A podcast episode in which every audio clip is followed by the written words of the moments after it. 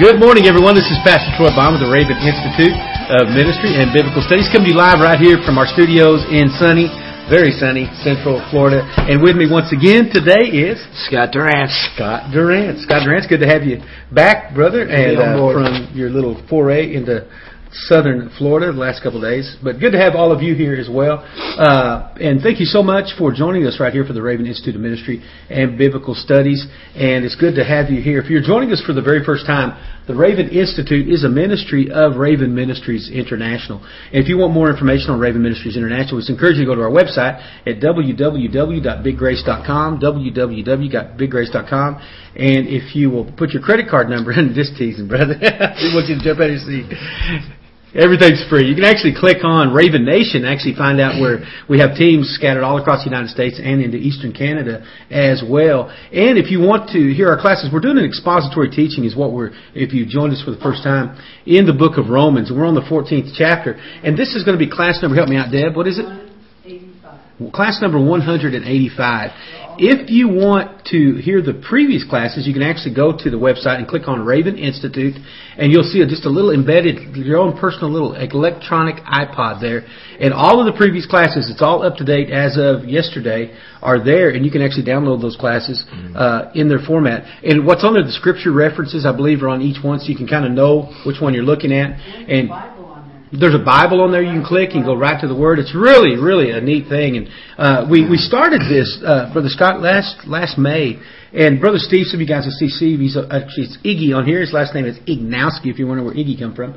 But um, we started recording that, and we were putting these online. He said, "Hey, let's record these and put them." So we started using another. Uh, uh, format to put them and make them available. Mm-hmm. But as as many of these things do, they started selling advertising, pornography, and everything else. And so, man, we just kind of got discouraged. Tried to find another one to start doing the same thing. But this one that we're on now is a Christian. It's strictly sermons. It's uh, messages from the Word of God. So it is a tremendously. It's a very good uh, uh, tool to be able to make these available to you. Everything on there, guys, is free. We don't sell anything whatsoever. Freely we receive, freely we give, and we just want to make it available to as many people as um, want to have uh, access to it. And so, if uh, yeah, good job, Raven Deb, in uploading them. She does a great job right here. And so, if you guys uh, want those, please go to those and download those and use them. Burn them on a disc, pass them around, and I believe the people's going to really get some good stuff uh, for and from that teaching. So once again, thank you for for joining us here. When it comes right down to it, folks, we're about just lifting up Jesus Christ and Him crucified, and just lifting up the power of God. Uh, Question for Pastor What does he think of the revival in Lakeland? Is it real? I, am you know what? I'm not going to answer that today. I, I have been touching on a little bit, but we will. We're going to talk about that a little bit in detail on our Tuesday night broadcast. Tuesday night we have the Raven Nation uh, uh, broadcast, and it's at 8:30 p.m. Eastern Standard Time. And we're going to uh, we're going to we'll devote probably the whole uh, segment uh, of the Raven Nation next Tuesday night strictly in dealing with that because I believe it'll give us a better format and uh, and really for me personally just an opportunity to really pray. It uh, and I will say this, brother Roy, that you know it's, it's really caused me to really search the Scripture to get on my face. Mm-hmm. And I was sharing with these guys before we opened live. It, it, it's it put me in a situation where really I'm, I'm praying hours a day strictly for one thing, not to get something, anything else, just for discernment. Period. You know, I don't want to fall into the realm of uh, of not rightly dividing the word of truth, of being deceived, or or even missing out on something God is want to do. I, I, I don't decide. We pray for revival, brother. You know we do, mm-hmm. and we cry out for souls and all these things. And and I don't want just because something's not packaged the way I want to, to discount it. But at the same time, if some, just because something looks good on the surface and it seems to be producing results, at the same time, I'm not wanting to embrace those things. But I, I definitely have very strong opinions on that at this point. But I want my opinions to move beyond opinions, and, and I want to have the discernment of the Lord. I, I believe God has made us watchmen, and so I don't believe that when we speak, we have to speak uh, half-heartedly. I, I believe that when I'm going to speak, in this, after uh, seeking the face of God, I want to speak with authority on the subject matter, and, and and not not in a critical way, but definitely in a way um, uh, of discerning the things that are going on. So I'll just, I'll just put it out to you that way and let you know that we're planning on dealing with that issue uh, on Tuesday night because I believe it's something that really does. I get calls, I'm inundated with it. Brother Steve and I, uh, just between us, you know, we've been uh, dialoguing back and forth and just really uh, raking over our own hearts and souls on this issue in prayer. And uh, I believe something does need to be said, and we'll, we'll talk about it on on Tuesday night uh, from a really a biblical standpoint of things. So Tune in there, Brother Roy. Thank you so much, and uh, uh, thank you for the question because I know that it is really something that is really sensitive on people's hearts, especially people that are crying out for revival and want to see God do a move in these last days. So, thank you so much for for coming. And, and you know what? I, th- I tell you what helps in discerning what we're doing right here today. It does. Folks, Time in the there- Word. There's so many things that, honestly, in the flesh, that I would love to embrace. It looks like a good time, and I'm talking about going back years and years. You talk about things that happened, and you look at things that have been called revival in the last, say, 10 years. The Toronto blessing, the, the things that happened in Pensacola, various places around the United States, Jacksonville, the things that happened in Melbourne, Florida, and I could go on and on. And, you know, in the natural, sometimes you want to embrace those things. Mm-hmm. But for me, you know, I don't, I don't want, I, you know, sometimes I just want to beat my head and say, God, why do I have to be so analytical sometimes? Why do I have to, uh, why do I have to be one that just got to always search scripture if it's so? Why do I have to be so Berean-like at times? Why can't I just get on the bandwagon? It seems like these people are having a great time and they go on and whatever else. Because it's this word, you know. I know from a young man that I've hidden this word in my heart that I won't miss the mark, that I, I, I, that, that I won't sin against him. And so when something runs aground on that word, I don't care how good it looks. I mentioned what A.W. Tozer said. He said, "You know what? I don't care if a angel comes to me telling me something. He said, if he can't give me Bible on it, if he can't give me chapter and verse, I'm going to send him on his way." Way. And folks, really, we need to uh, have that type of mentality as well. That I, if, Paul the apostle said it. I don't care if it's me or an angel from heaven comes preaching another gospel. Let them be accursed. And so, folks, what we're doing now is really qualifying us to be able to speak into them situations. It does. Because we, we pray. Because we are in the Word. Uh, It's not, we're sitting somewhere some armchair quarterback just punching the clock for an hour on Sunday mornings. Listen, we're, we're, we're students of the Word of God and we're followers after Christ Jesus. And as a result of that, it does. It gives us the authority and it gives us the obligation to speak into those times. So what we're doing today is we're qualifying ourselves to speak into that question. Amen? So, brother, I want you to pray, open up, that God will give us that enlightenment today, that He'll He'll reveal Himself to us in His Word, that it will be a lamp to our feet, it'll be a light to our path. Because, brother, there's some darkened places that we've got to step into. There's some unsteady uh, ground that, that, that, that seems like we're going to have to traverse, but we've got to have the Word. We've got to have the intimate knowledge of the Word of God working in our lives, and we've got to have it resonating with the voice and continuity of the Spirit of God. So pray for that. Pray for those that have been sick in their body, and we'll just ask God to, to, to begin to, to, to move in physical bodies and touch people as well.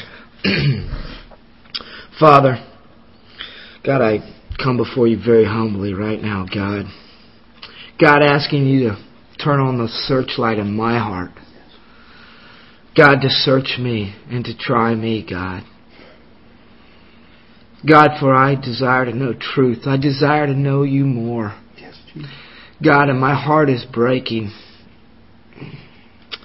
Father, I lift up the body, your body that is out there that, God, I know that it's hungry and searching, God, and God, I, I pray that the Holy Spirit would bring light to them. God, I pray that today as, as we break this bread, as we open the Word of God, that the Holy Spirit would enlighten us. He would guide us into all truth. That it would truly be a lamp to our feet. God, you said that the steps of a righteous man are ordered by you, Yes. God. I just remember that verse that, that my steps, God, are ordered by you and my righteousness is in you, in Christ, God, that I can be righteous. God, I, I pray that revival would come, God, that, that you would begin to revive this nation, that I think of the, the scripture where, where in Chronicles, where you said, if, if my people who are called by my name will humble themselves, God, I pray that your body would humble themselves, that I would humble myself, Lord, Lord, first of all, and that others would follow, and that we would seek your face, Lord, that we would pray, truly spend time on our knees, on our faces before you, God. We would shut our closet doors and go into the room and pray before you, Lord. And we would truly seek your face. And we would hear from you, God, and not from a man, but we would actually hear from you. That your Holy Spirit would actually speak into our lives. That He would guide us. And that God, you said that if we would do that, God, if we would repent and turn from our wicked ways, God, I pray that a spirit of, of repentance, that you would grant that gift of repentance. You said it's a gift. God, that you would grant mercy on the nation of America. God, that you would grant the gift of repentance one more time, that there could be a great awakening. God, not a great deception, but a great awakening. God, that you would open men's eyes and open their hearts to receive the gospel. God, that once again men would be turned from their ways and they would call out on you, Lord. Yes, Jesus. God, I beg you, Lord, to save them, God. I beg you, God, to have mercy on this nation, God. In my heart and in my eyes, I see how wicked it is. God, I know how wicked I've been. Yet you've shown me mercy, Lord. And I pray for mercy right now, God. God, don't destroy this nation. Give it one more chance, God. Yes. Give us one more chance, God. God, I. Mm, God, I don't seek signs and wonders for myself, God. I know that many just seek signs and wonders, Lord. But I pray that signs and wonders would be done to, to actually minister to the people, God, to heal their, their hurting, to heal their brokenness, to take the diseases off of them, Lord. God, I know it's not your desire, God, that people would be sick and hurting. God, it's your desire to, to heal them. You sent your son and he took stripes for their healing. God, I believe that, Lord. I've seen the sick healed. God, I Yes, know what you can do.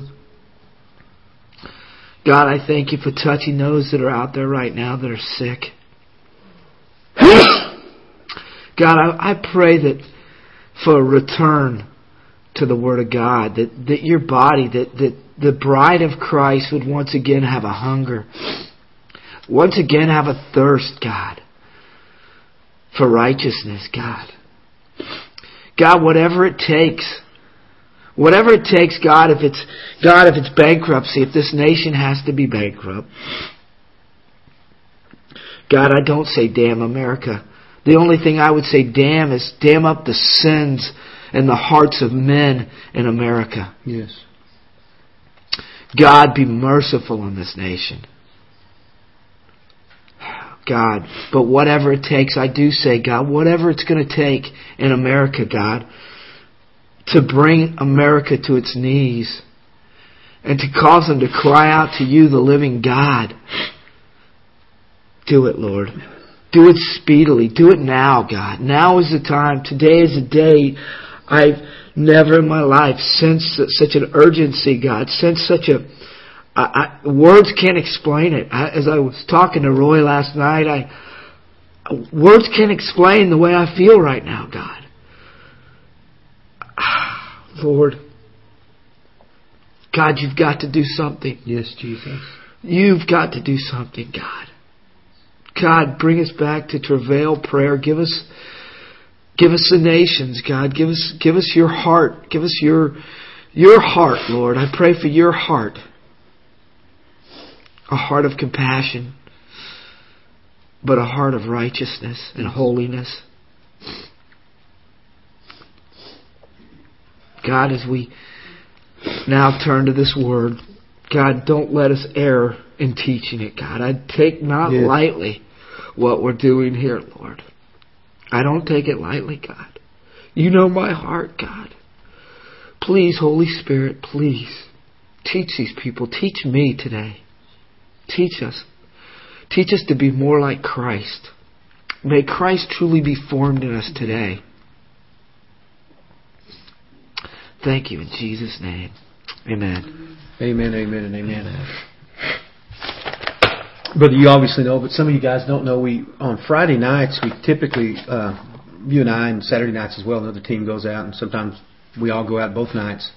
But uh, we go out and, and witness on the on the streets here in Daytona Beach. Something the Lord's really been impressed on me is to start a Friday night prayer meeting and invite uh, invite people to come to the prayer meeting, but but not in our house, not in the church building, but there on the streets, and to actually go out in these places that we go and witness to with the intention of praying, and uh, and and then watch what God does in regards to the witness.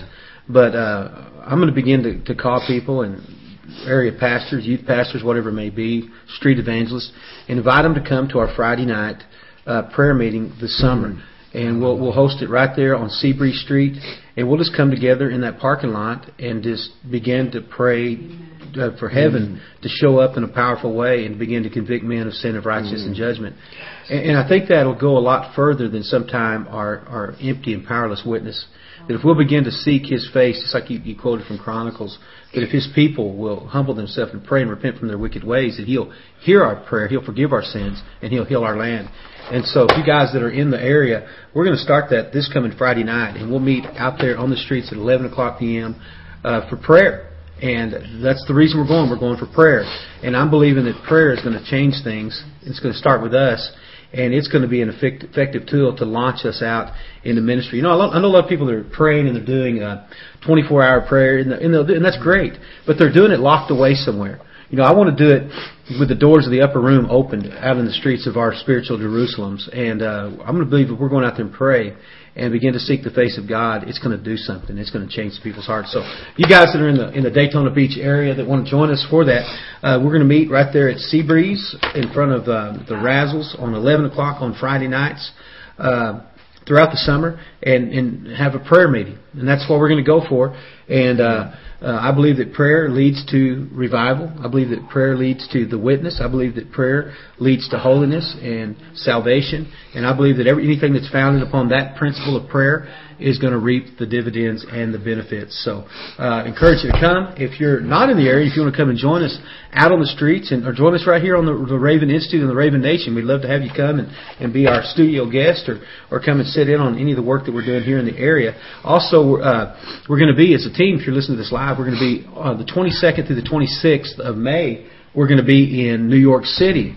And I know several of the folks that are here with us uh, today are going to be there with us. If you're not, we, we would love for you to come. We're going to be flying into to, to New York LaGuardia Airport there on the 22nd of May and minister on the streets, praying on the streets, worship on the streets, witnessing to people, seeing God do some tremendous things. The 22nd, uh, Thursday through a Monday. That's Memorial Day weekend. We would love to have you. If you're not, uh, if you haven't heard about it, if you're not a part of that, please make plans and be a part of what we're going to be doing up there in New York City. And I'm believing God's going to bust something wide open in that city and in our hearts and lives May 22nd through the 26th as well. If you want more information on that, go to the website, biggrace.com, click on New York City Outreaches, and you can do that, or you can email me, raven at biggrace.com, raven at biggrace.com. We'd love to have you a part of that with us too. So praise God for that. Uh, we're in the 14th chapter of the book of Romans here and rapidly coming to a close. We'll actually close out the 14th chapter in tomorrow's broadcast. And uh, next week we'll be diving into chapter 15. And so we're, we're really drawn to a close as far as these 16 chapters of the book of Romans. But um, I, w- I want to read about five verses to you this morning, and some of them I, have covered the, uh, yesterday and we covered the day before, but they're going to really lead up to where we're going to be at today. And Paul the Apostle said, I know and am persuaded by the Lord that there is nothing unclean of itself, but to him that esteemeth anything to be unclean, to him it is unclean.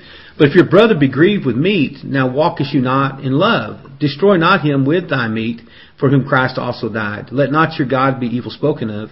Uh, for the kingdom of God is not meat and drink, but righteousness, peace, and joy in the Holy Spirit. For he that in these things, and here's our verse today we're going to launch off of. For he that in these things serves Christ is acceptable to God and approved unto men. What we've been talking about, folks, the last couple of days, if you've been live with us, is uh, uh, is really the issue of how should uh, how we really should place and apply the doctrines of the Holy Spirit that is delivered to us by way of the Apostle Paul. And Paul's main points here, as we've discussed, are, are love. Really, they've got to be funneled through love. That's that's what the whole salvation message came through. It came through love. Now, when I say love, folks, I'm not talking about an ooey gooey, do what you want type of love. When I mention mercy, I'm not talking about mercy. This gives you it's like that five day penalty uh, that you don't have to pay on a loan pay. That's not what I'm talking about. I'm talking about the love of God that produces righteousness and holiness and opportunity towards repentance. Mm-hmm. His kindness that leads to repentance. Not a love that leads to more immorality, mm-hmm. but a love that leads to consecration unto Him. And so it's that type of love. What he's really talking about, got to be delivered from love, from a patience, a willing to endure. And, and really that's the toughest thing. You know, we, we know that it, it that, that it's going to produce a patience in our life, that, that holiness and righteousness, it's going to produce an endurance. We look at what, what it says, I believe over 50 times in the Old Covenant alone, before the cross, before the shed blood of Jesus was made manifest. God is good and His mercy endures forever. Endurance, folks, is what patience is all about. And you know, it, it, we know that our race is not to the swift nor to the strong, but what is it to? Mm-hmm. The one that endures to the end. And so, and also the third thing, which is tough, some, many times the, the toughest part is self-denial. That it's not a, a, about uh, how it's going to affect us, but how is our message, how is our life, how is our testimony going to affect someone else? And I shared this here in this program. You may have heard me say it as well, uh, Brother Scott. Is I was praying one day years ago when I was pastoring in Texas, and the Holy Spirit spoke to me. And, and you know, here we were, a, a very outreach-oriented church, built upon discipleship. Most of our church was built through that that that that, that mechanism, going out in the streets, discipling people, bringing them in, taking them into our homes, investing in their life. But the Holy Spirit spoke to me one day, and He said, "It's not good enough to be evangelistic." You've got to also be altruistic. Mm-hmm. And folks, it's easy for us to go out and shout somebody down or hand somebody a tract. That's the easy part. But being altruistic is living your life for the benefit of someone else. Mm-hmm. You know, I can go out and say, listen, hey, I went out and I got me some notches in my belt. You know, I cast out this devil. I, this person got healed and this person prayed the prayer. But am I living my life? Do I wake up every day and say, God, how can I decrease that you might increase? Lord God, how can I be the doulos? How can I be the servant of God? How can I be the, the least, uh, uh, uh, be, uh, be, be the, the greatest servant, uh, uh, in this world that I might be the greatest in the kingdom of God? How can I minister and do unto the least of these? Feed the hungry, clothe the naked. How can I do that? Folks, that's being altruistic. And so that is laying our life down. And so, you know, we see that and those things seem easy as we talk about them. And they're easy things to talk about, but they're not easy things to walk mm-hmm. in. Do you know what I'm saying? So one of the things he is making clear in this, and we're going to talk about this just briefly this morning, is when, um, is when he speaks to those that are sincere people, yet they are still on the milk. And folks, listen, I think a lot of times our frustration grows with people because they're, they are sincere. But they are, they're still at that place. And, and consider that with, in the book of Hebrews, chapter 5, verses 11 through 14. He said, we have much to say about this. Mm. And we've had much to say about this. But it's hard to explain because you're slow to learn. Now, have you ever been there? You know, I've said to myself many times, you know, man, you know, I'm thinking internally, I'm talking to somebody about something, sharing something, whether it's in the street, whether it's in the church house, whether it's on a table through discipleship, and I'm thinking to myself, in my head many times, I don't verbalize it, but you know what, man, it is, it's so tough. I'm, I'm saying so much, but you are so slow, slow to learn. How can you cannot get it? Then he says in verse 12, he said, in fact, by the time uh, you ought to be teachers, you still need someone to teach you the elementary truths of God's Word all over again. Have you ever felt that way? That you're talking to somebody thinking, when are they going to get it? When are they going to understand? And he says, you need milk, not solid food. Then he says in verse 13, anyone who lives on milk, being still an infant, is not acquainted with teachings about righteousness. And so, folks, listen, we see people that claim to be Christians, that claim to go to church, so to speak, claim to do all these things, be followers of Christ, and we look at their lives, we say, well, you, you can't be because of that many times what it is is they've just never been skilled and they've never been matured to eat beyond the milk of the word. They've come to that place and they, they somebody told them this is what you got to do to be saved and they're great and they just pushed away from the table. They never told them, listen, there's got to be a maturation process. You've got to go uh, past the, the, the, the pureed pears and peas and come to the strong meat of the Word of God. And it says because they're still an infant, they're not acquainted with teachings about righteousness. Notice it didn't say, brother, teachings about the gifts of the Spirit. Right. They're not acquainted with teachings about uh, great praise and worship.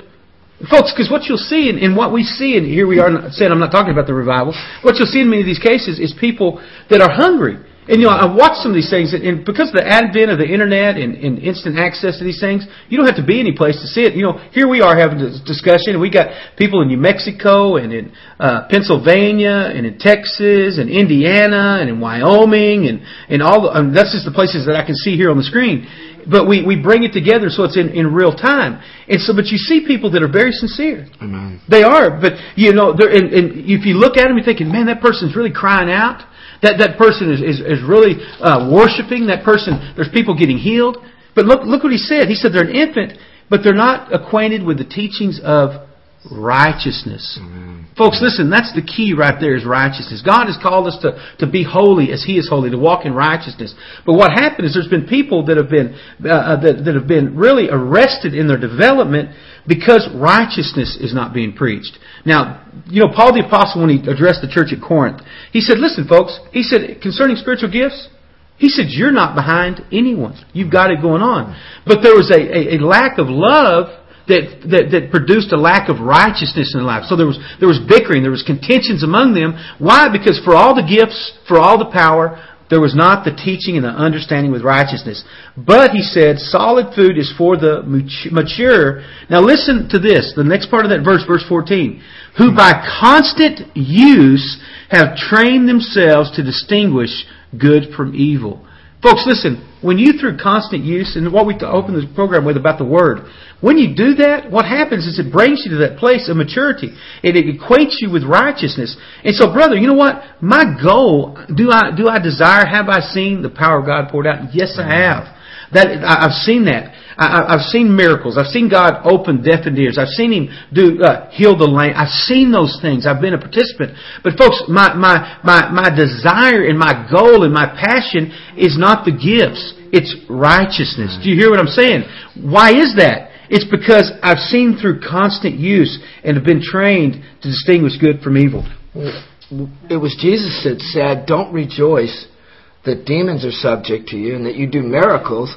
But rejoice that your name is written in the book of life. And if you really study out that and look back in Revelations where it talks about blotting your name out of the book of life, right? There's there's a way in which it's talking about how we should live and live righteously, and and you know really all those things aren't going to matter. It's it, it, you know there's going to be those that say on that day, Troy. Um, I did this. I I I, prophesied. I prophesied and I cast out devils. I, I did miracles. I, I, raised the dead.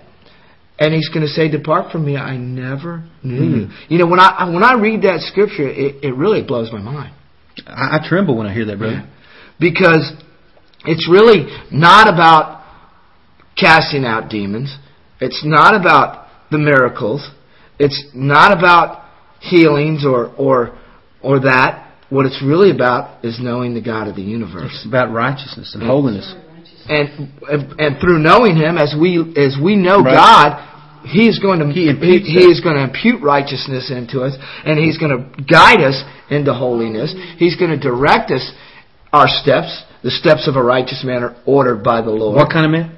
A, a righteous, righteous man. man. And how are we made righteous through Christ? A lot of you know, one of the big tragedies today in the church is that We've taken the cross out, out of out of the church. Right. We've taken the cross out of Christianity. We wear it on our necks, but we we haven't embraced it in our hearts. We haven't gone to the cross, yeah. and that was something God really really showed me, and and really, um, I can say recently.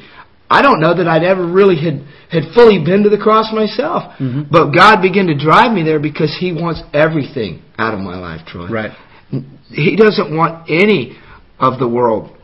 And when you die on the cross, friendship with the world is enmity with God. Exactly. Exactly.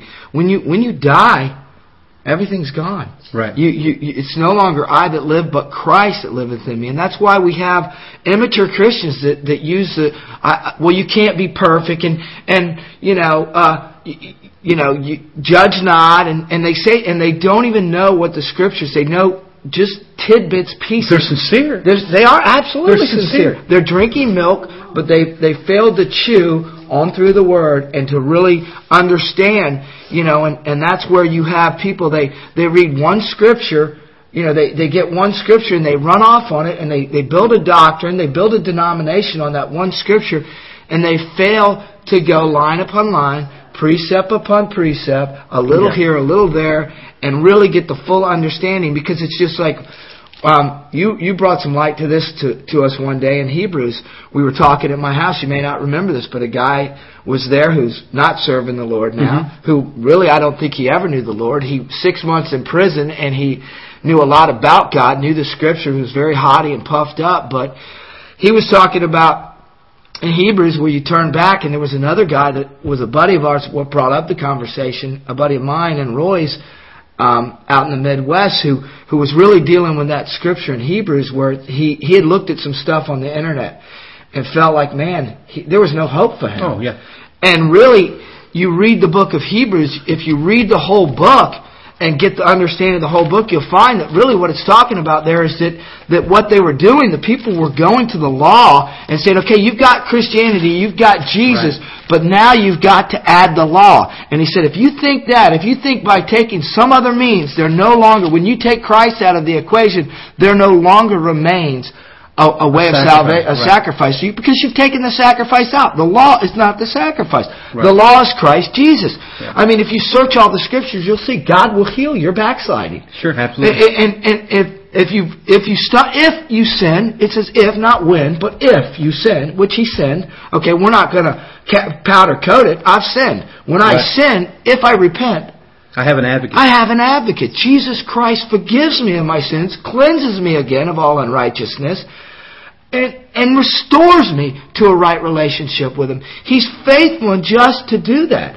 Absolutely. But does, does that give us a right to, to go out and sin? Absolutely God not. God forbid. Should we wink at sin? You know, I, I heard the other day, right back over there in Romans, and they were taking out of this very thing where it says what, what's okay for uh, uh um, some is not okay for others. But they were they weren't taking this was talking about food they were talking about sexual immorality. That it's mm. okay for them to have sex out of marriage.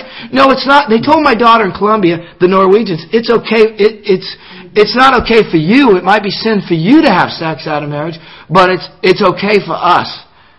And that, that, that just shows how shallow in the world. And they sincerely think they've taken this one scripture and they think, well, you know, that's what they've it, been told and taught. Exactly. And instead of searching the scriptures and seeing that all you have to do is look over in Corinthians, those who practice such things will not enter the kingdom of Galatians, God. Ephesians, It's it's really there, but we we read so little. We spend so little time in the Word. We spend so little time in prayer. We think we can pray for 15, 20, even an hour with a with a, with a list of of, of our problems. Right not really knowing God and we don't go to the Word, we don't read books of the Bible, man, I challenge you if you're out there, pick up the Word and, and don't, don't read Romans 13 2. Read the book of Romans. Start in right. chapter 1, read through Romans, or Galatians, wherever it might be, First John, read the whole book. It's right. a letter. When, if I wrote you a letter, would you pick out lines out of the letter and read no. them? No. And if I cut that letter up, if I had four or five letters and cut them all up in different pieces, you'd get some kind of crazy mess. Right. When you get a letter, read the whole letter. Get the gist of what it's saying. Exactly. You know, I was thinking about something you said just about you know people that sincere. You know, they they they want them. They they they think they have the meat. They think they have the answers. But it, you know, there's a young man that lives in our home uh, that we're uh, working with discipling, and he has two children. And uh, every other weekend, the, the kids are here at the house with us and with him, and uh, he'll he'll set them in the in the house, and and he'll tell them, you know, he'll tell his his little boy, his little girl, uh, what do you want to eat? Now they're babies, they're they're little, you know, they both get up and walk and talk, but they're still children. Mm. And invariably, they'll always say, we want some, we want cereal or we want pancakes and always something sweet. Right. And because he's young, because he's uh, uh, uh, hasn't had a great lot of experience as a father, what does he give them? He gives them the cereal and he gives them the, the pancakes with the syrup because that's. And I tell him all the time. I say, I say, Rusty, listen, you don't need to ask them what they want to eat. What you need to do is feed them what's good for them because what happens is that's all they will ever want. I said, when you set them down to a plate of vegetables, you set them down to something that's going to be good for them, I said they're going to turn their nose up at it. Why? Because the Word tells us that those who have drunk the old wine when the new wine comes, something new, they don't immediately have, an, have a taste for it. Mm-hmm. And, and folks, it's the same way. We, we've got to ingest the Word of God. We've got to ingest holiness and righteousness and purity. And, and folks, listen, we're talking, Paul talking about, and you just mentioning things that, that he's saying, listen, there's, there's certain things that, that, that, that are divisive, certain things that, that you, you don't. we're not, again, when we're talking about things that, that, that you allow, it's not things of issues of immorality. We mentioned certain things, holding certain days as Sabbaths, certain ways of dressing. And we're not talking about dressing seductively. We're just talking about, there's people that would see us with short sleeves on and think we were totally heretics, you know, just yeah. because well, you can see the skin on our, our beat up old construction worker arms. And but it's not talking about that. And, but there does come a time, folks. Really, and I wrote this down that, that that some of the things that Paul spoke of do become a big deal. Uh, and really, I stated a couple of times that over the past few days, uh, that and that I stated that there, there was a time that there were certain things that were okay in my life years ago, But today they're not okay. Right. And so they, they would be a big deal today. And folks, really, there's things probably in my life that last week that they were okay. But today I find those things repugnant to myself. Mm. And, and there will come a day, folks, in which we're all called to do really a more thorough examination of our hearts and lives. And, and, and really God is going to take us to a new and more demanding level of responsibility and maturity. And that's what Paul's trying to say. Listen, folks, listen. The, the, there's these things that, that, that, that serve Christ and they're acceptable to God and approved to men. But there's, there's going to be come a time where we're going to have to walk in that righteousness and that, and that holiness. Now think about what Paul Paul, uh, Paul the Apostle said in 1 Timothy 3, 1 through 6. He said, Here is a trustworthy saying. And so what kind of saying is it? It's a trustworthy saying. If anyone sets his heart on being an overseer, he desires a noble task. Brother, by, by virtue of you being a minister of the gospel, you are an overseer. Many of you that are here with us today are overseers. He said, Now the overseer must be above reproach, hmm. the husband of one wife, temperate, self controlled, and that consists with Paul's message, respectable, hospitable, able to teach, not given to drunkenness, not violent but gentle, not quarrelsome, not a lover of money. He must manage his own family well and see that his children obey him with proper respect. He said, if anyone does not know how to do that, or his own family, how can he take care of the house, God's church? He must not be a novice, or he may become conceited and fall under the same judgment as the devil. Folks, listen, here's the key there. If that person is still a novice, even if they've been saved for many years, Okay? But have been sitting really in a church where their spiritual uh, uh, uh, growth has really been in that state of suspended animation, then we need to be patient with them and be careful not to place them or promote them to a place where their lack of biblical ev- uh, foundation will be exposed. We need to let them patiently learn and grow. What happens so many times, we'll see people and they're put in a position. They'll say, well, "Listen, I got I got saved and immediately I've been thrust uh, thrust into the limelight. I'm doing this," and, and they'll be in it for a while then suddenly the wheels start coming off. And you begin to hear it. We've been talking about different ones, and you can go on. Folks, praise God for the advent of the internet. People used to call it the beast and all these things. I, I call it a blessing because it puts things in real time. And you know, and so you can go into these people, and you, you can look, and, and I do. I'm, I'm, I'm probably overkill in a lot of times. I, uh, I tease with Brother Steve. I said I'm, I get way too verbose on some of these things. These when we dialogue back uh, together through email.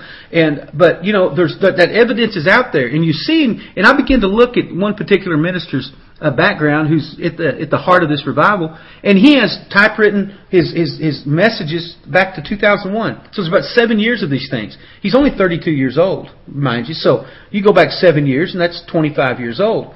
Now, brother, I praise God that at 41, man, I'm not the same minister I was at 25. Mm-hmm. You know, I was pastoring at 25, but I think to myself, man, I can't believe who I was at 25 years old. I can't believe some of those things. So I know that, you know, there was things that God was, was teaching me. Praise God that I'd started in the ministry at 19. By the time I was 25, I'd been in the ministry for six years, but still yet, there was things that God was teaching me and bringing that maturation process. But one of the things that troubled me as I was looking is really the lack of a biblical foundation. Because uh, people begin to promote not based upon the truth, but based upon manifestations, it was almost like let's, let's just bypass all of the requirements to get and search the scripture to see if it's so because I can just blow you away with the manifestations. I can blow you away with my angelic visitations. I can blow you away with these things and you must think that, man, it must mean that I pray all the time. It must mean that I'm in the Word because I've got all these things happening to me. Folks, listen.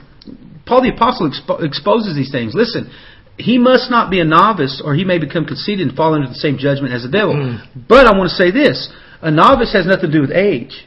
Period. Because mm-hmm. there's people that are 60 or 70 years old that They're are still novices. I've had people that I've talked to that you would think they'd sat in quote unquote a church for years and years and years, mm-hmm. and you begin to give them the elementary teaching of the Word of God, and they're scratching their head and they say, I've never heard that before. Mm-hmm. And so we've got to come to that place to learn and grow. Folks, listen, here's kind of a personal testimony for myself is this. I remembered about 19 years old my pastor coming to me and praying and prophesying over my life. Melanie and I had gotten married and I was working in the church and being discipled by him and mentored and, and being brought up into the, the, the work of the, the, the, the ministry. And one of the things that he said to me as he began to pray over me and prophesy, he said, God is now going to begin to deal with you according to the call that he's placed upon your life. Mm. Now, folks, I really, I, I gotta, I gotta say that I did not know the magnitude of that then 20 something years ago. I did not know the magnitude of that. But he began to, to pray over me and prophesy. God is going to begin to deal with you according to the call. Mm. Now, folks, listen. If, if somebody's just Joe Christian, out there and they're having these things, we, we need to be patient with them. We really do. But the second that you move into this office of an overseer, as he mentions in 1 Timothy chapter 3, verses 1 through 6, there is such a responsibility because of the lives that you are plugged into. There, there's such a responsibility because of who you're speaking into, the, the authority that you have, how people will take what you say and they will run with it. There's got to be just a, a carefulness about that. And so he began to, to, to, to speak that to me and say, God's going to deal with you according to the call. Now, I didn't even have a full revelation or an understanding, even if I can use that term, of, of what that call entailed or what it involved in my life. But I guarantee something, brother. God immediately began to deal with me according to the call. The things that prior to that seemed okay, the things that, that, that seemed all right, that I could get by with, so to speak. And I'm not talking about uh, uh, vast, you know, uh, uh, sexual immorality. I'm talking about just, just things that, that would cause a blight to come upon the message of the gospel and upon the minister. And, you know, I thank God that He did begin to deal with me according to the call. And I tell people all the time that I did not consider myself really born again until I was 18 years old. Not because I'd never gone to church, not because I'd never spoken in tongues, not because I'd never heard from the Lord, not because I'd never received the, the revelation of the Word of God. Folks, listen, I had done and experienced all those things by that time. I had. I'd cried out to God. I'd felt His presence in amazing ways. I'd experienced dreams and, and vision. And, and, but because of the call and because of I had to take an inventory of my own heart, there was just no way that I could, I could honestly call myself born again, not based upon my experience, but based upon the Word of truth because the standard that Jesus had established for the regeneration of the cross of Calvary, I knew it. And so even though I'd spoken tongues, even though I'd had visions, even though I'd, I'd heard the word and I'd, I'd, I'd witnessed in these things, in my own heart, I could not reconcile the fact that I was born again until I came to that point where I knew what 2 Corinthians 5.17 meant. If any man be in Christ, he's a new creature. Old things have passed away. Behold, all things are made new. That there was a transformation that came into my life and my heart. God began to deal with me according to that call to holiness and of righteousness. True, folks, I never used drugs. True, I never was in a gang. True, I was never an alcoholic. True, I was I, I was an A student. True, I, I, I did not walk in, in all-out rebellion to my parents. True, I didn't listen to, to satanic music and smoke pot. True, all those things are true. But the Jesus that I wanted to serve demanded more than just a few don'ts out of my life. Do you hear what I'm saying? He demanded my very life. You quoted earlier from Galatians 2.20 that I'm crucified with Christ. Nevertheless, I live, but it's no longer I that live, but it's Christ that lives in me. But folks, you know, prior to that, it was too easy for me to take the advice of the one standing below the cross who said, why don't you come down from the cross and save yourself in this situation? Did I come down every time? I didn't come down every time. I didn't come down uh, to save myself when it when it dealt with drugs. I didn't come down to save myself when it dealt with alcohol, with, with some of these other things. But there was other times in my life that I found myself consistently coming down from the cross and saving myself. But Jesus said, "If you are my disciple, you will deny yourself, take up your cross." Not part of the time, but you'll take it up on a daily basis and you will follow me. Folks, I didn't and do not want to see how much that I can be like the world around me and still qualify for the world to come. I want to see how much that I can be like the world, the, like the, the world to come so that I can reach the world that is around me. That is my testimony of how God had brought me from that place of, of just ingesting the milk and calling me and saying, I'm going to deal with you and I want you to be to, to cut some teeth, so to speak, on the Word of God and to begin to ingest those things that are going to bring you to maturity. Let me, let me give you an example here in the Word of God. And I know how many of you have all heard the story of the prodigal son. Mm-hmm. And it's about the prodigal son, right? Being restored Right. to to the father and, and coming back. In other words, the backslider. But that just shows you how shallow we are in our teaching on parables. Right. And Chuck Smith once said, you shouldn't teach a parable till you've been in the Word for 15 years. Yeah. And really, I never saw this myself until several years back, but now I've been saved, you know, 20 something years now. And if you notice in back in the first part of Luke 15, he's talking to the Pharisees. Right. This is a parable talking to the Pharisees. Not talking to The, disciples. the disciples, but to the Pharisees. And the whole parable of the prodigal son is not about the prodigal son, it's about the brother at the end of the chapter Right. who is grieved, and he's telling the Pharisees, This is you. This is you. And how many books are written on the prodigal son, but how few are written on the brother? Right. Right. And we sow eh, you know, and, and that's just an example. Now, and I'm not saying that God doesn't restore the prodigal son. He does. He does. Yeah. But that parable was really not about, he was not talking to the prodigal son there. Right. He was talking to the Pharisee there, who was the brother, who said, what is it, what's going on here? What, what, what is this party I hear? What, my brother went and spent all the money and, and, and now, now you're gonna give him a cow? You're gonna reward him? You're gonna reward him? He said, I, I've been, uh, and he said, I've kept your commandments. What were the Pharisees? I, I'm righteous. Yep. I'm holy. And Everything I had always belonged to you. exactly. And, But your and- brother was dead, and now he's alive. So, what we see is is a lack of really true uh, of spiritual discernment in the scriptures, and and you know even older ministers that you hear you you, you wonder how deep are they really in the Word, Yeah. And and believe me, Scott Durant's does not. I, I'm I, I'm just a young child, really in the Word. You know, I, I know that I'm growing and God is growing me, but man, this word I hear uh, acceleration Right. that that man God is going to just put in you 15 years of knowledge instantly. I, I, um, brothers and sisters, take heed. Yep. There's no man, shortcut. there are no shortcuts with God. Man, it, it, it is it is a it's a daily walk. It's it's a climb. Uh, uh, it's a mountain climb. Yep. You've got to when you get a truth of God. You, you, put it like Troy that one day. Drive when you're climbing mountains. You drive that peg in. You Tie got to drive that peg in tie off to it and climb up a little higher and drive another. And if you slip, if you've driven that peg in far, that rope will catch you. That's right. If you don't drive your pegs in though, if you don't tie off and, and learn that truth, Yep. then you're going to crash back down to the bottom and you're going to have to, if you don't die completely, you're going to have to search back around the mountain and start climbing again. Yep. So, my word to you is drive your pegs in. Tie off to the Word of God. Begin to study the Scriptures daily. Listen, I, I, I've read Romans I don't know how many times. Mhm. And I'm learning today. Mm-hmm. It, there's so much there. You know, if, if it's 186 classes, if we teach another 100, that would be 286 to get through the rest of Romans. And we just scratch. the We, we would scratch the service. I, I, I believe you could, you could literally teach on Romans, Troy, until Jesus returns. until Jesus returns. Yeah, you really can. It, there's just so much there, and the Word of God is like that. I mean, you, you, you, there's so many truths in it, and God is continually. That's why it says line upon line, Precept precept, upon upon precept. It's a building. It, it's You a know the difference between now and what I see. and Here, here's really the mercy of God. The difference between now with people coming up and having the opportunity to, to learn versus when we did 20 something years ago is access. You know, 20 something years ago, you know, uh, my friends sitting in Texas or wherever else, we wouldn't be able to have this conversation together. And so where the acceleration comes, folks, is not with somebody saying, receive, receive, fire, fire, fire, you're, you're fixed.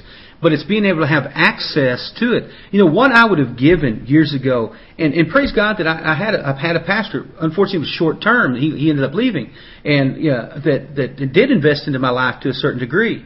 But I, man, I wish I would have had the access to mm. somebody who had a love for the Word of God that would just sit down and say, hey, let's go have a cup of coffee and let's just pore over the what I would have given for that. And mm-hmm. folks, that's why for my life, listen, I don't want to make the same mistakes in somebody else's life as others made me. And so if it means me poring over the Word of God and taking what He's shown me and sitting down in a format like this for whoever would care to listen, to invest in you, just the nuggets. You know, I, I, I haven't arrived. I, I don't know it all. And, and the more I see, the, the the more I realize just how little I actually do know. But I, I, if I can just take and, and give you access to what God has shown to me, praise Yeah. God, that'll give you something to chew on and something to build really a case on in your own life. the, the the Great Commission in Matthew 28, where it says, "Go therefore and make disciples of the Right. nations."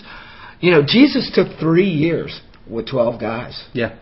Now, if you think in five minutes you can give somebody what it took Jesus three years to give them, No. man, you you you you're you're sorely wrong. Um, it, it's a process, brother, and and uh, you know I seen on Roy it said no C-section revival. Right. Revival has to be birthed. And, and it has to come through the birthing canal, and it, it's going to take time. And the same thing with Christian growth. Yep. It, it, it, there, there are no shortcuts, brothers and sisters. Listen, salvation is immediately, but discipleship is the rest of your life. Absolutely. Every day. You're going to grow continually, and, and, and we're going to continually press towards the prize of the mark, uh, you know, of the calling in Christ Jesus. And we have to grow. We have to continue in the Word and be grounded. And and and the sad thing uh, is, I would say, shame on those who are spiritual and aren't taking people and mentoring them. I know, just like you, Troy, I. I had very few people that would pour into my life and take the time to mentor me and and probably because of that I stayed more immature for many years that I could have grown had I not, you know, yeah, I had somebody lay hands on me and, and, and maybe impart a gift into me or, or, you know, and stir up that gift was, that was in me or something, but, but to truly sit down and disciple me. So I went around eating food that was really bad, like these little children. They're going to eat what they, Right. what I thought tastes good. Yep. And I, and I really didn't know any better, and, and, and only thank God through His mercy and through Right. through His Holy Spirit, who was good enough to teach me the Word and and train me in the Word, and through years and years. But man, I mean, my heart's desire is to take people and pour my life into them, pour what I know, and, and and to actually see them go further than I've gone. Yep, to to to be more than I am, and to to and be there for them. What what can I do to to not lay just lay hands on you and part some gift and and and speak some words of prophecy on, over you, but to to train you in this, Yep. to speak this into your life, to sit down with you every day, like we're doing right here, and, and break bread, and, and to have you come to me and say, well, well, brother Scott, what about this in the Word? And if I don't know, well, let's let's Let's let's, search it- search, it. search it together. Yeah, let's let's uh, let's let's study. Let's find out what it means. Let's let's see what the Greek was saying. Let's read other scriptures. Let's compare scripture Yeah. with scripture. My son called me from prison the other day and, and brought out a, a, a topic. He says, Dad, this is contradicting himself. He said that one time when Jesus called Peter and them, he they they weren't with his dad. He was with his brother. And another time he called them and they were with his father. And you know, I, I really haven't had time. This was just the other day, but it, it, you know, God doesn't contradict Himself. So we, I want to st- sit down with him. He's fixing to get out of jail. I want to sit down with him, and we, we're going to go through the Word. And I told him to keep going through the Word, but I'll guarantee you, it more than likely, it's probably two different times. Jesus may have seen him. You know, just because he came to you one day and said, "Hey, come follow me," doesn't mean the next day or three days later he wasn't passing by and seen him again and said, "Hey guys, come on, follow me." Mhm. You know, how many times has Jesus called Scott? Right. How many times has he reached down in the in the in the in the hog pen and picked me up? How many times has he said, "Come on, Scott, get up, Sure. let's go, come on"? And what do you do with a child? You you come on, follow daddy, follow mommy, come on, Come on. come on, come on, follow me. You don't just turn them loose and let them go play in traffic. You grab them by the hand and you, guide them. Come and follow me, and I'll make you When, fishers of when, men. when your kids were little and you were leaving the house, Troy, did you not grab them and take them and put them in the car? Absolutely. Absolutely. Exactly. And and it was it wasn't one time. You continually did that until they started to learn. They got a little bigger. Pretty soon you watched them. You saw they knew how to get to the car. But even then, you you continually watched them. And made sure they were in it. Right, and made sure they were in it until you know. Of course, once they became teenagers, you know, you you you, you didn't work, but you still would look in the car. I mean, you you don't drive off and Before they and got get in. to New York and go, uh oh. Mhm. I, I, you know, kind of like Mary and Joseph did with Yeah, Jesus. Jesus I mean, you wonder. I mean, you know, how can you get that far away? and, and You know, he, he really brings all this, you know, kind of talk coming up, raising people up and discipling them in that 19th verse. He said, Therefore let us follow after the things which do make for peace and things which whereof we may edify one another. And, and, and what are these things, folks? These, and, and the things that are found in the Word of God. And edify just basically means to build up. Now, now think about this just for a second in regards to building up, discipling people, and, and, and really investing in the Word of God. Talking about, let us therefore, uh, things which may edify or build up one another. Matthew 16, 18 and 19 says this, And he said unto you, speaking to Peter, he said, You are Peter, you are Petros, you are a little rock, but upon this rock, the Petrus, he said, I will build, I will edify. It's the exact same word in the Greek. I will build my church, and the gates of hell will not prevail against it. And I will give you the keys of the kingdom, and whatsoever you bind on earth shall be bound in heaven, and whatever you loose on earth shall be loosed in heaven. And I, I looked at that verse for just a second. He said, Upon this rock I will build. Hmm. Upon this rock I will edify. Now, folks, I've read that. I've preached Matthew 16 dozens of times at least, I'm so sure. But when I looked at this in conjunction with Romans 14, 19, then I looked at what he's saying in Matthew 16, 18, and 19. He said, Upon this rock I will build or I will edify. Folks, here's, here's my point that I want to make. Sometimes we try to build where there's no rock. Mm. We try to edify where there's no rock, and we wonder why there are contentions because you cannot edify the unregenerate. Mm. Do you hear what I'm saying? Do you, do you catch that this morning?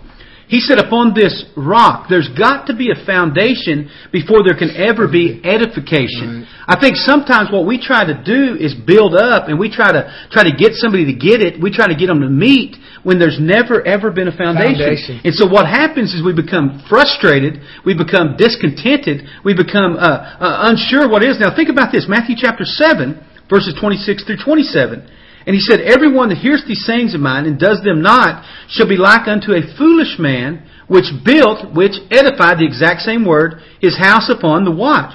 Sand. Not the rock. Hmm. And the rains descended, and the floods came, and the winds blew, and beat upon the house, and it fell, and great was the fall of it. Folks, what we're seeing here today, in, in this day and age within Christianity, we're seeing so many people that are trying to build and trying to edify, they're, they're preaching a revival with no rock. They're preaching a building up and an edification. Now think about this. It's a, a foolish man that built his house.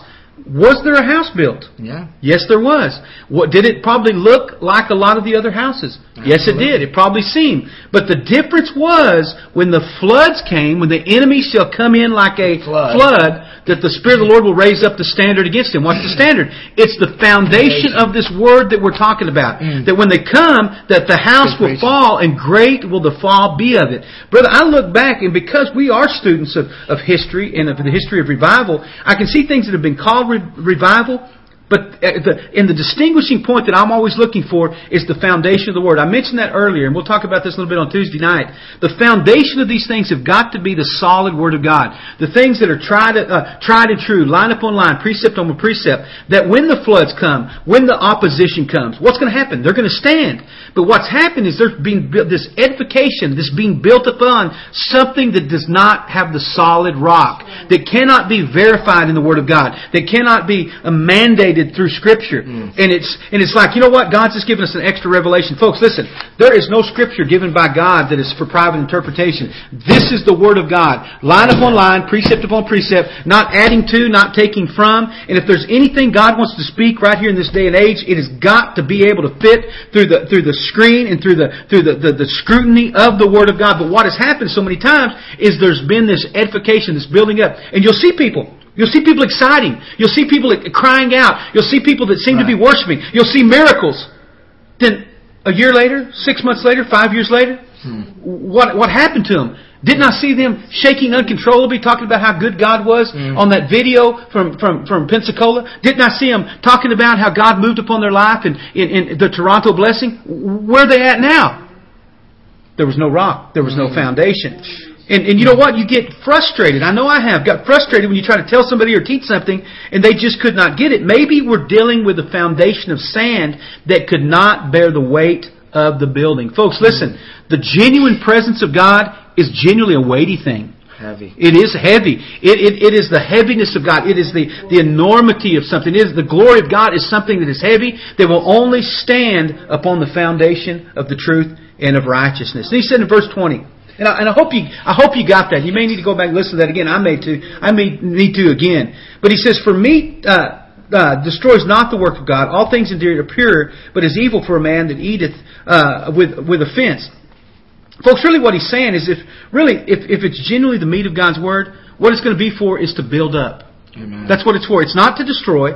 That, that, that all things are pure. And what, he, what he's talking about there, he's not talking about pure in the sense of, of holiness. He's talking about, once again, he's talking about rituals. Listen, those things, if you get them the, the, the, the intention, and we're talking once again about sincerity. Those things are pure, they're sincere, but it, but it is evil for a man who eats uh, with offense. And so if I allow those things to become the offense, and I allow those things to become the focus, then I'm going to miss out on the foundation. Foundation. Folks, we have got to come back to the place of the foundation. We've got to come back that whatever we build, we're building upon the rock who is Christ Jesus. Amen. Because if less we're built upon that, any edifying upon it, once the storm comes, once the trial comes, once the opposition comes, great will the fall of it be. Folks, we're totally out of time today. I hope you're getting something out of what we're talking about today. And we're going to finish out this 14th chapter of the book of Romans uh, in tomorrow's teaching. You going to be back tomorrow? Yeah. You going to be back? Okay. And Brother Scott will be here with me as well, and hope you will be as well. But folks, we just got one bit of advice for you. And, and once again, it gets more and more critical day by day. And that's get into the Word of God, and the Word of God will get into you.